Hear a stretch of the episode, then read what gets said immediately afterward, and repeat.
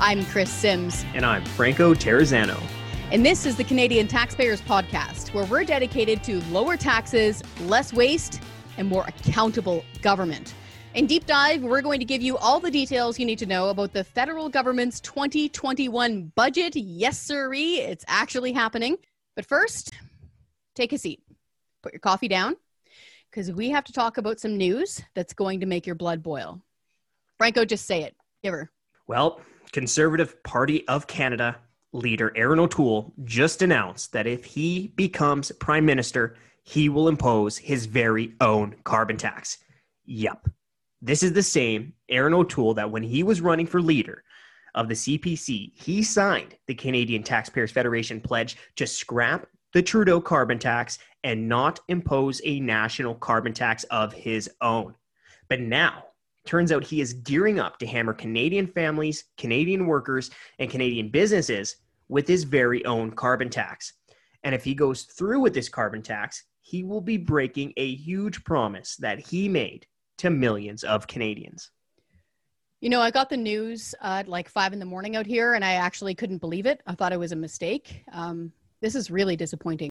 And it's stuff like this that makes people never trust politicians and it makes them really cynical. You mentioned that he signed the Canadian Taxpayers Federation pledge to fight carbon taxes. He did that right alongside our federal director, Aaron Wudrick, in Ottawa, on camera, on video. Here's what the pledge said, and we think it's pretty unequivocal. Quote, I promise that if elected Prime Minister of Canada, I will immediately repeal the Trudeau carbon tax and reject any national carbon tax or cap and trade scheme. End quote. And here's a clip of what Mr. O'Toole said just before he signed the pledge. So I actually have a plan to scrap the tax, so I'm happy to sign this right away. It's been my position consistently.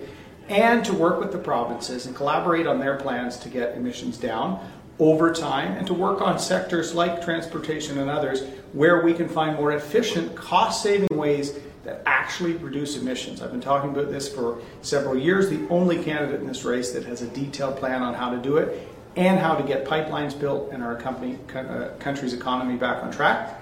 So I have the blue pen. Yeah, absolutely. Do the honors? Yes, please do. Yeah, that sounds pretty clear. Yeah, and you know what? That's not the only time that O'Toole rightly blasted the carbon tax. I mean, listen to what he said during this interview. We're going to eliminate the Trudeau carbon tax and show Canadians that the Ottawa knows best approach uh, for climate change or any issue is wrong. We need to respect provincial uh, jurisdiction when it comes to the economy and, and decisions. And wherever we can partner with them on emission reduction, we will. But a tax plan is just that it's a tax grab and we'll eliminate it.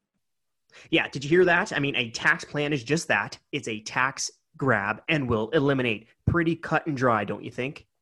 We do. So, okay, Franco, give us the numbers. What kind of costs are we talking about here with the brand new Conservative Party of Canada carbon tax? Uh, well, O'Toole said that he would replace Trudeau's damaging carbon tax, but he said he would replace it with his very own carbon tax that it will eventually be capped at $50 per ton. Now, hmm. for a little bit of context, a $50 per ton carbon tax would cost an extra 11 cents per liter at the gas pumps. And now that's more than what Trudeau's current carbon tax is right now, but it is less than the $170 per ton that Trudeau is gunning for by 2030. But you know what? Why should anyone believe O'Toole when he says that he's not going to increase the carbon tax beyond that $50 per ton mark? I mean, he just told Canadians that he would fight carbon taxes, and now he's flip flopping and saying he'll put in a carbon tax of his own. So I think that Canadians have every right not to trust O'Toole on carbon taxes. And of course, of course, we can't forget that the Trudeau government once told us all that it had no intentions of increasing its carbon tax. And well, we all know that was a lie. Yeah, a really big one. And again, for context, that's what Trudeau said before the last federal election. No intentions of increasing his past 50. And then after the election, bingo, up to $170 a ton. Out here in BC, they told us that it wouldn't go over $30 a ton and it would always be revenue neutral. Neither of those things is true. So forgive us for being ridiculously skeptical at this point. And for more context, that extra 11 cents per liter for gasoline, that will cost a family an extra 8 bucks or so every time they fill up their minivan. But there's a big, expensive extra catch here. O'Toole also said that he was going to keep Trudeau's second carbon tax, the so called fuel standard. But the Conservative Party will actually modify it a bit to follow BC's example. BC's second carbon tax out here, it adds another 14 cents to the price of gasoline. And we're at $45 per ton now for the first one. So let's do the math. Combined, the brand new Conservative Party carbon taxes will eventually be about 25 cents a liter. That means that it's going to cost you about 18 bucks extra every single time you fill up your minivan. And for those of you who are driving those light duty pickup trucks, that's going to be more than $30 extra for that pickup truck, plus GST, plus the cost of fuel. Okay, let's shift gears a little bit let's talk about the conservative government would do with that carbon tax revenue, if anything. okay, I need to I need to preface what I'm going to say here. I need to get this up front. I think, and the CTF thinks that Trudeau's carbon tax is awful. Right? Mm-hmm. Don't get us wrong. It dries up the cost of living. It hammers families. It hammers workers and businesses. And Trudeau's carbon tax is a thinly veiled redistribution scheme mm-hmm. but at least under the current damaging carbon tax, some Canadians are actually getting some actual cash back into our bank accounts. But under O'Toole scheme, you get tax at the pumps. Then the extra money that you pay goes into some type of low carbon savings account, whatever that's going to be. And then you get to spend the money on so called green products that are on a government approved list. Now, naturally, a ton of questions emerge, right? Who in government decides what's green? Who decides what companies get to put their green swag into this points catalog? Will we need a swipe card every time we are at the gas station? What about home heating? I mean, to me, this sounds like it's going to be a complicated mess. Now, let me break this down even further to what it means for everyday life. Now, if you're a farmer in Saskatchewan, if you're a farmer in Alberta, and you're getting hammered because your fuel prices are going to be going through the roof because of O'Toole's carbon tax to make sure that we all have food to put on our tables, well, not to worry, according to O'Toole, because you can just use your new O'Toole carbon tax bucks on buying a new solar powered electric bike. Isn't that just dandy? In the middle of the prairie. Right. Okay. So this sounds like it's going to be extremely complicated to administer and, of course, very paternalistic because they get to decide what's green and what's not. It also sounds super paternalistic and very complicated. And I got it confirmed, by the way, this also hits home heating. There's no exemption for home heating. Ouch. So now, yeah, it's awful, frankly. So now, if they form government, the government would get to pick what you do with your carbon tax punishment money instead of either letting you keep your own money in the first place by not taxing you in the first place or having a chance at least of getting some of the money back through a rebate so you can choose what to do with it. This is beer and popcorn on steroids, and I'm frankly surprised to see it coming from the Conservative Party. Nobody believes that Trudeau's rebates will keep coming at this rate in the long term, but at least they're cash. And it's just as hard to trust that O'Toole's Green Frequent Flyer Points program because it's not even cash. That was painful. Okay, look, folks, at the end of the day, carbon taxes don't work they don't lower emissions. Out here in British Columbia, we have the dubious honor of paying Canada's highest carbon tax, and emissions are still going up. Canada only makes up about 1.5% of global emissions. So, making life harder for Canada's families, workers, and businesses is not going to help the global environment. And there are other things we could do to help. Folks, there's still time to push back on the Conservatives especially if your member of parliament is on the blue team. Phone them, email them, give them an earful. Tell them to push back against this broken promise. Apparently, most conservative MPs found out about this huge carbon tax reversal on the news. So they might really like hearing from you on this. Ask them if they think that you should fork over 18 bucks extra for your minivan and 30 bucks extra for your truck.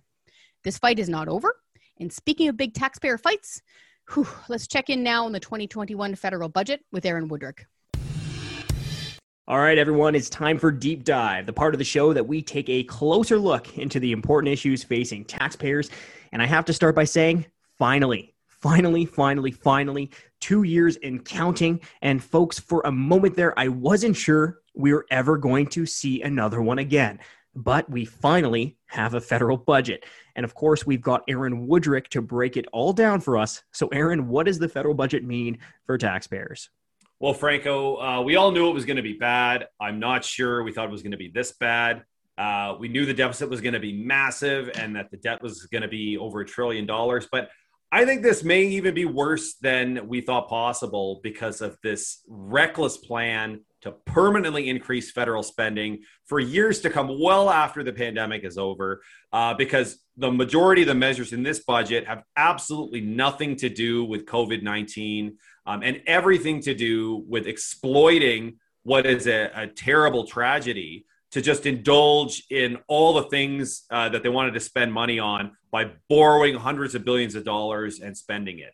Um, and that's why, you know, a hundred billion dollars per year in permanent increased spending within five years, uh, and absolutely no idea how they're going to pay for any of it.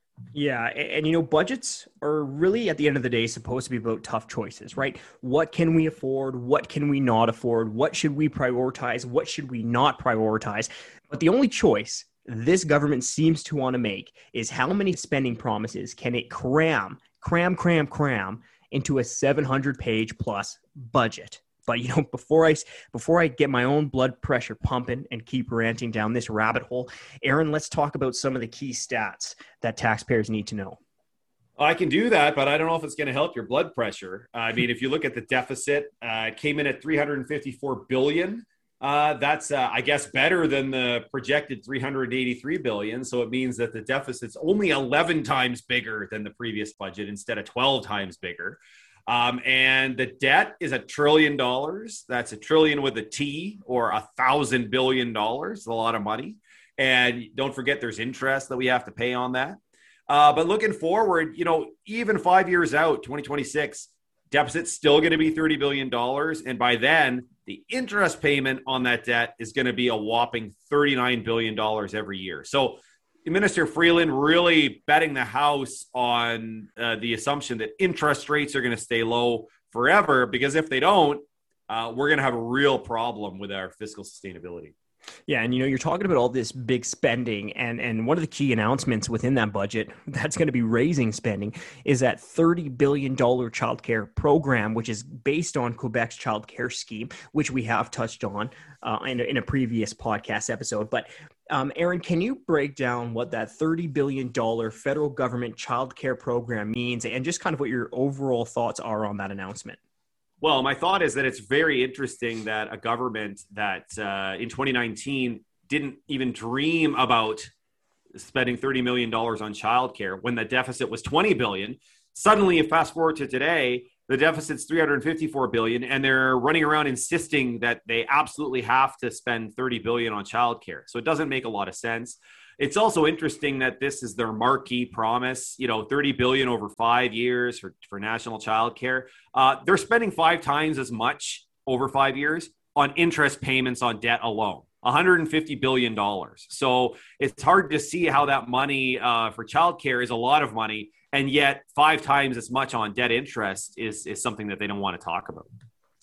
Yeah, no kidding. Um, you know, this Trudeau government, it just seems like it only has one solution to everything. It's just spend, spend, spend, borrow, borrow, borrow. Um, but remember, folks, when we talk about affordability, I mean, it is determined by two things. The first is how much that, that thing costs, but the second is how much money people actually have in their pockets, right? People's wealth. Um, but by taking less money out of a family's pockets in the first place, the government would be able to improve affordability in all aspects of life, including child care. Um, and, you know, I know there's a lot in this budget that we have to sink our teeth into and that we can digest. But, Aaron, there was one thing in that budget that really irks me, and it was that venture capital fund. Yeah, you know, this is a strange idea. The whole idea of venture capital is supposed to be high risk. And so the people, you know, doing the venture capital funding and picking who gets the money, they, they got a lot of skin in the game, right? So they want to make sure that they're going to get their money back. This is government venture capital. So you're going to have high risk investments made by people who stand to lose nothing um, if the thing goes sideways. So it's a terrible idea. $450 million, almost half a billion. And it's just one out of dozens of examples about ways that the government is wasting money on stuff that has nothing to, to do with uh, COVID 19. Yeah. And I mean, look at this government's track record, right? I mean, I think it's pretty safe to say, based on the track record here, that that politicians in Ottawa, bureaucrats in Ottawa, they couldn't even balance the budget of a lemonade stand, and now they want to go around running around pretending to play venture capitalists with our tax dollars. And, you know, the feds have already spent billions and billions of dollars during COVID 19. We definitely don't need any more so called economic stimulus spending. The feds, they can help the economy, but to do that, they should be lowering taxes and letting families keep more of our own money in our pockets so that we can spend at local shops. Let businesses keep more of their own money so that they can help get their employees back to work and of course, speaking of taxes, Aaron, are there any tax hikes that we need to know about in the budget? Well, first, I want to remind people that the prime minister promised Canadians that he wasn't going to raise taxes, but I don't want you to take my word for it. I want to let the man speak for himself. So, have a listen to this clip from last summer. So, will taxes be going up then? No. Uh, the last thing Canadians need uh, is to see a raise in taxes right now.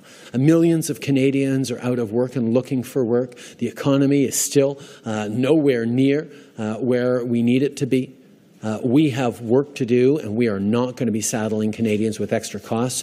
Now, in spite of that pledge to not increase costs on Canadians, guess what we see in this budget? There's a raft of new taxes and tax hikes. There's higher tobacco taxes. There's a new vaping tax, uh, sales taxes on digital services. So you'll pay GST on your Netflix. There's a luxury goods tax. So if you're thinking of buying a yacht, you know, he's going to come after you there. Um, and of course, we can't forget they just raised alcohol taxes. The carbon tax is going up. They're introducing a second carbon ta- tax on top of the existing one. Um, it is uh, is an endless parade of of nickel and diming you with taxes. And and look, um, this this whole budget um, it is endless uh, deficits, and they don't they don't want to raise taxes now because there may be an election coming. But make no mistake, if they uh, if they keep up at the pace they're going, uh, it's taxpayers that are going to pay the price in the end. Well, aren't you just a little ray of sunshine? do you have do you have any any good news for taxpayers here? You know, I struggled. I, I dove deep into this 700 page document, and I did come up with one thing. There's one good thing in there. They uh, they made a commitment to cut back bureaucrats' travel going forward. So they're going to try and save some money by making sure that bureaucrats aren't uh, aren't flying around the country. So that's that's what I'm going to have to hang my hat.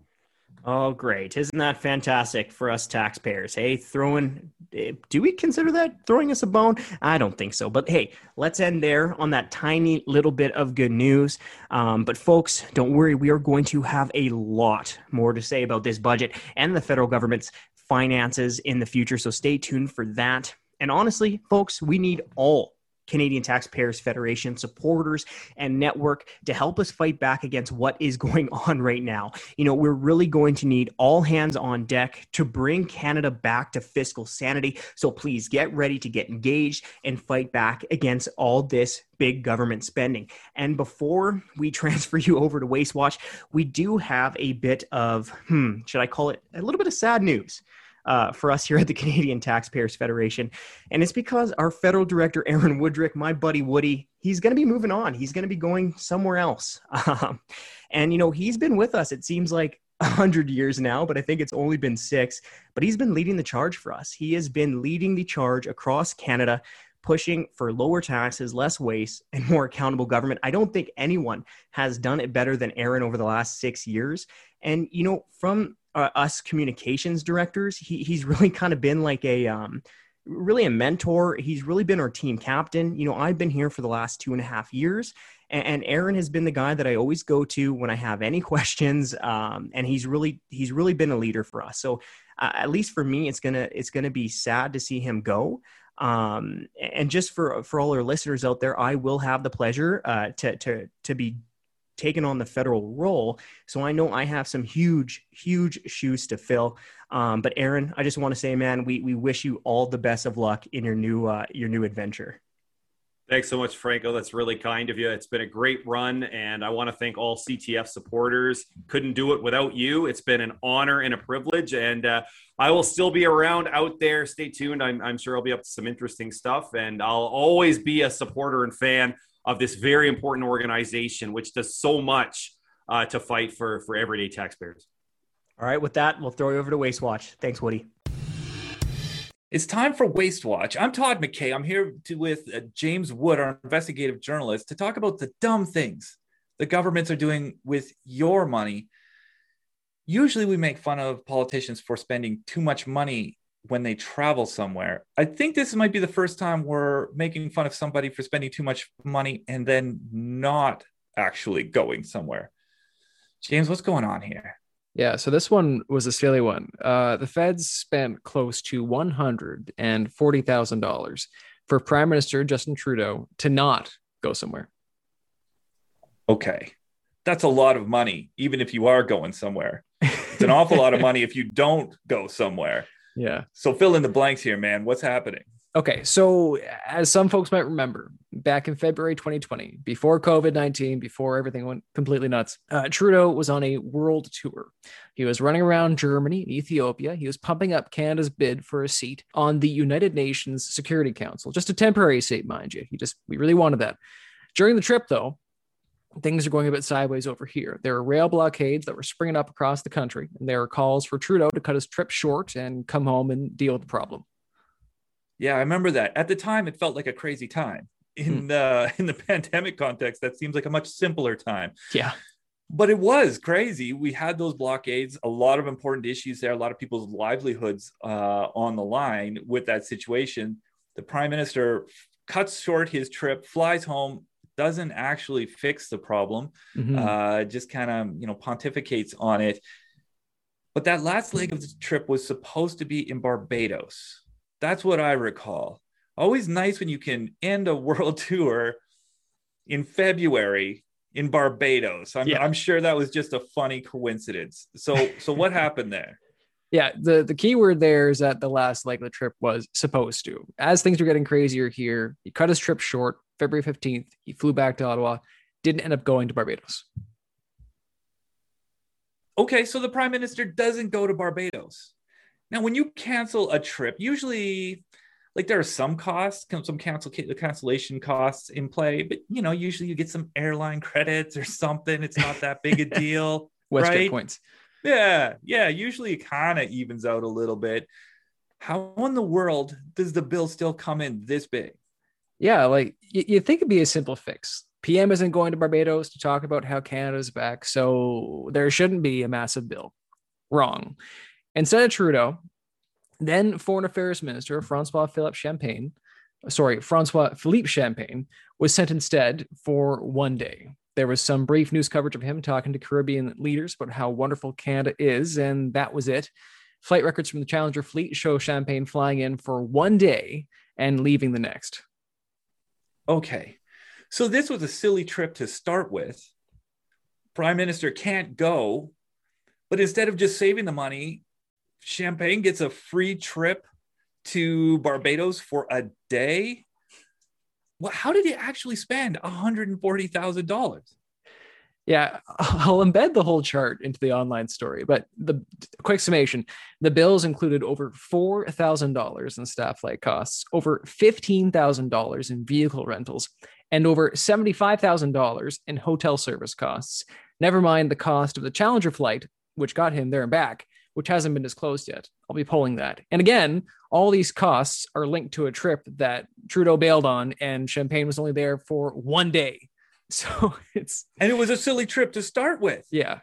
So here's okay, we got to pause here, people. So it's 140 grand, not including the cost for the private jet. So I haven't taken any vacations with a fa- uh, with a private jet, but I'm pretty sure if you do, that's a big chunk of the cost. This $140,000 doesn't even include the, the private jet that flew the uh, foreign affairs minister down there. No, it, it doesn't. And like the final question with all this stuff, how did it all end up uh, helping Canada get a temporary Security Council seat? The answer, not one bit. we came in dead last. Ireland came in first, while Norway was second, and we were third. The bigger picture, we spent $2.4 million on this failed campaign. You know, this one's incredible. If we'd have spent $2.4 million and won and got a temporary seat at the UN Security Council, it still probably would have been a waste of time. It's mostly a, a vanity project for the prime minister anyway. But we didn't even come close to getting the seat. We finished third out of three. It was an absolute debacle and waste of money. Yeah, yeah, it, it, it, didn't go well. And and of course that 2.4 million dollar number, it doesn't include staff time. It doesn't include a complete accounting of all the travel costs and it doesn't include the actual fine details of what that money was going towards. So it could be 2.4 million dollars of complete nonsense. It's likely that 2.4 million dollar figure would only go up as those more as more numbers come out. And to that point, I've got access to information requests pending to get more details. Yeah, those access to information requests are key. So the government discloses some of this stuff. I think it probably won't surprise people to say uh, to find out that the government uh, doesn't disclose much, mm. and they don't make it easy to find.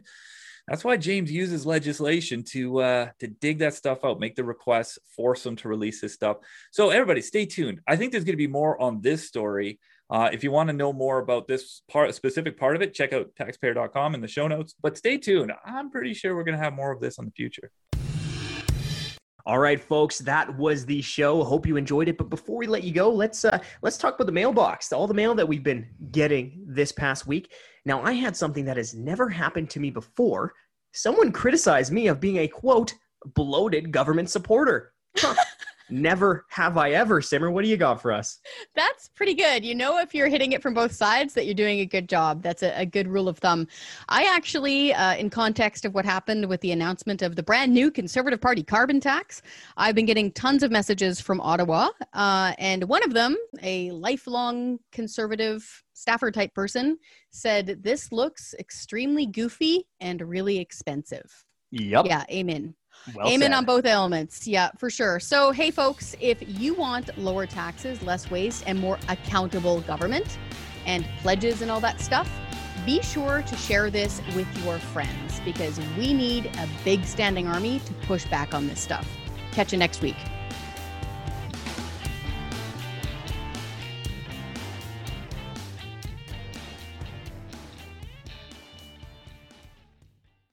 I'm Scott Hennig, President of the Canadian Taxpayers Federation. If you've got another minute, I'd like to ask you to think about the one person you know that would really enjoy listening to this podcast. Do us a favor and do them a favor and send them a quick note to let them know about it. At the Canadian Taxpayers Federation, we believe there is power in numbers. That's why we've worked so hard to build an army of taxpayers who are ready to push back. And we did it because people like you shared our work with that one person that they knew would really appreciate taking part. Thanks for listening, and thanks for doing your part to make Canada a better place.